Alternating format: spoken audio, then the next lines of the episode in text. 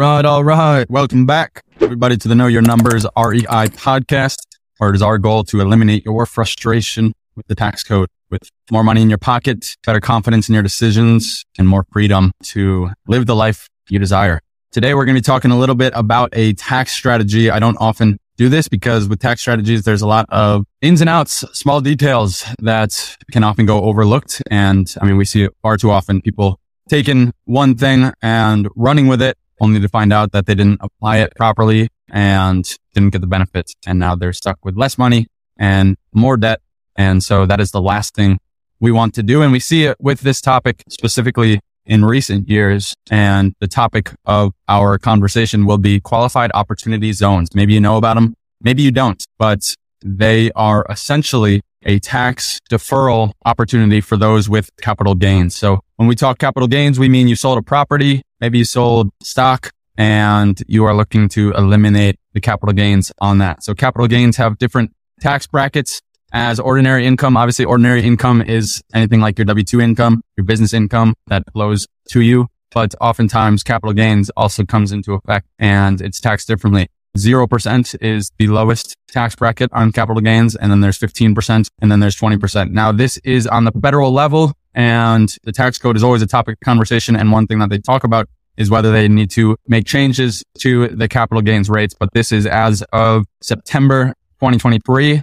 So please make sure that you do all your due diligence, including talking with a tax professional before making any decisions based off this. But capital gains are a great way to have income because you have those lower income rates, 15% and 20%. Obviously, if you can get rid of them, then that's the goal too, because we don't want to pay in tax. We want to eliminate as much tax as possible. And one of the ways to do so when you have capital gains is what's known as a qualified opportunity zone. What is a qualified opportunity zone? So the Internal Revenue Code says a taxpayer may elect to exclude from gross income capital gains from the sale or exchange of property to an unrelated party that is reinvested in a qualified opportunity zone fund within 180 days. There is no limit on the amount of capital that may be reinvested and excluded. So there are some things to consider when discussing that definition. The first is the benefits. Obviously, it says that you can exclude from gross income any capital gain from the sale or exchange of property. So the benefit is that you can exclude it. You do not have to include it in gross income. This is like you make money off of the sale of a property and say you sold it for 500,000, you bought it for 250,000. That's a gain of 250,000. Traditionally, that's taxed at a 15% capital gain rate, which would be about $37,500 that you would owe in taxes. That's 15% times the gain of 250,000. So the Internal Revenue Service, the IRS allows you to exclude from gross income that amount, $250,000 if you take that money and invest it in a qualified opportunity zone. Great benefit, right? So the first thing that is limited is the type of income, capital gain. It can't be ordinary income. You can't make $250,000 in your business from services you provide and then go and reinvest it and make use of this qualified opportunity zone fund. It has to be capital gain. It has to come from the sale of a property.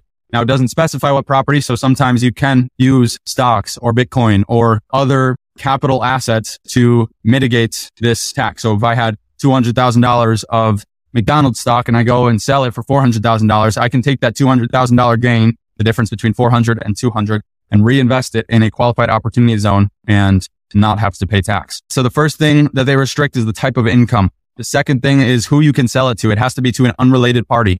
It can't be to your family. It can't be to your corporation. It can't be to your spouse. It has to be an unrelated party, somebody who is not related to you. So a lot of times people come to us and they're like, Hey, I have this great idea. I'm going to sell this property, but I'm still going to own it because I'm going to sell it to my other LLC that I have here. I'm going to get the money out. I'm going to get the gain and we're going to invest it in a qualified opportunity zone to eliminate tax. The answer is no, because you have to sell it to an unrelated party. All right. So they restrict the type of income. They restrict who you can sell it to to begin with.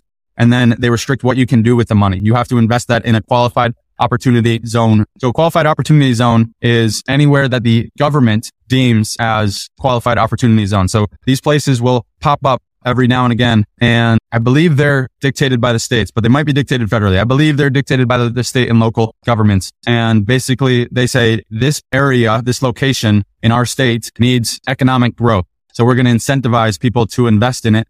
so that we can make money and so that our, our citizens can be provided for and so that there are jobs out there. So what they'll see is that they'll qualify these as qualified opportunity zones, which basically says this is a place that the government has deemed as opportune. We want money invested here so that the economy of this area flourishes. So it gives an opportunity for the local economy to flourish because now they're getting money that they didn't traditionally have. But it restricts the location, right? So one thing you ask any real estate investor, what's the most important thing to purchasing a property? They say location, location, location.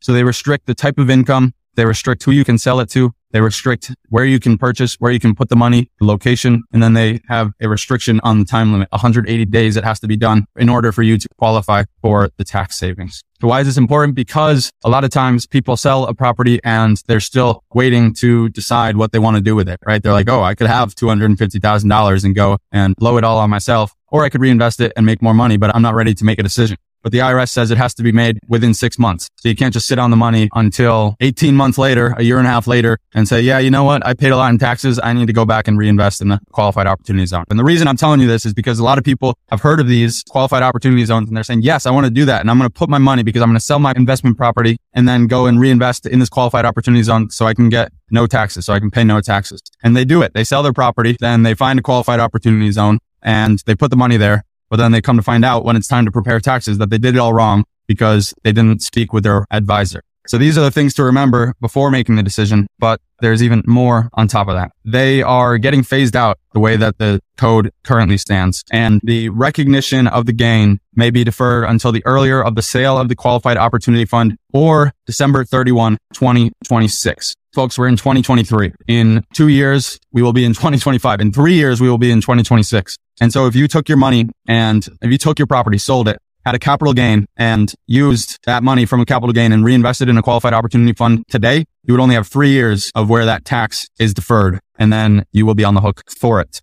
The benefit of the qualified opportunity fund came within a five year period, a seven year period or a 10 year period of the sale of that asset, right? So in addition to the recognition of the gain may be deferred until the earlier of the sale of the qualified opportunity fund or December 31, 2026, it also says that a step up in basis occurs at the five and seven year marks with complete deferral at 10 year mark. But because 2026 is now three years away, these step up in basis are not possible barring any change in the current tax code. So qualified opportunity funds were a great resource 10 years ago, right? Because if you took a capital gain in 2013 and qualified opportunity funds were available, you put that capital gain into this qualified opportunity fund, waited 10 years, didn't sell it. You now have deferred that capital gain completely. That's not heard of very often, right? People point to the 1031 exchange. Guess what? 1031 exchange is deferred until you no longer 1031, right? So you almost don't have access to that capital gain. Now there's stipulations and, and I think that 1031 is a great opportunity for people that have specific goals. But one thing to know is just that, that the 1031 is a deferral and not avoidance. But with qualified opportunity funds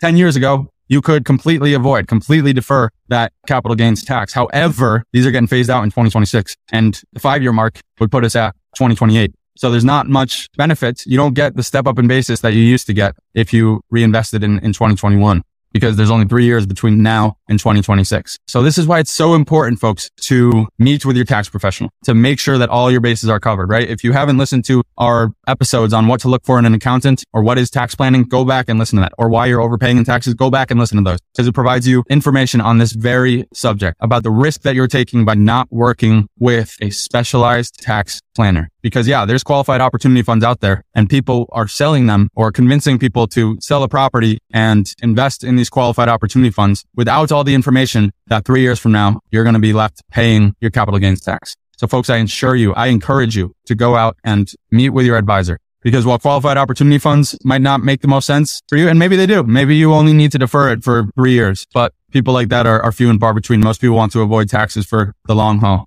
And if that's you, we would love to speak with you. We would love to give you the advice you need, be your advocate, give you confidence in your decisions. So you're not left in the dark on these increasingly important topics. If you know anybody who could get value out of this, go ahead and share it with them. And if you enjoyed what you're listening to, feel free to leave us a five star rating and review. And if you're on Apple, then maybe even a written review. But I really appreciate you all listening. Uh, I hope this was useful and enlightened you a bit more on the tax code and some of the changes that we have going in the coming years. God bless you all.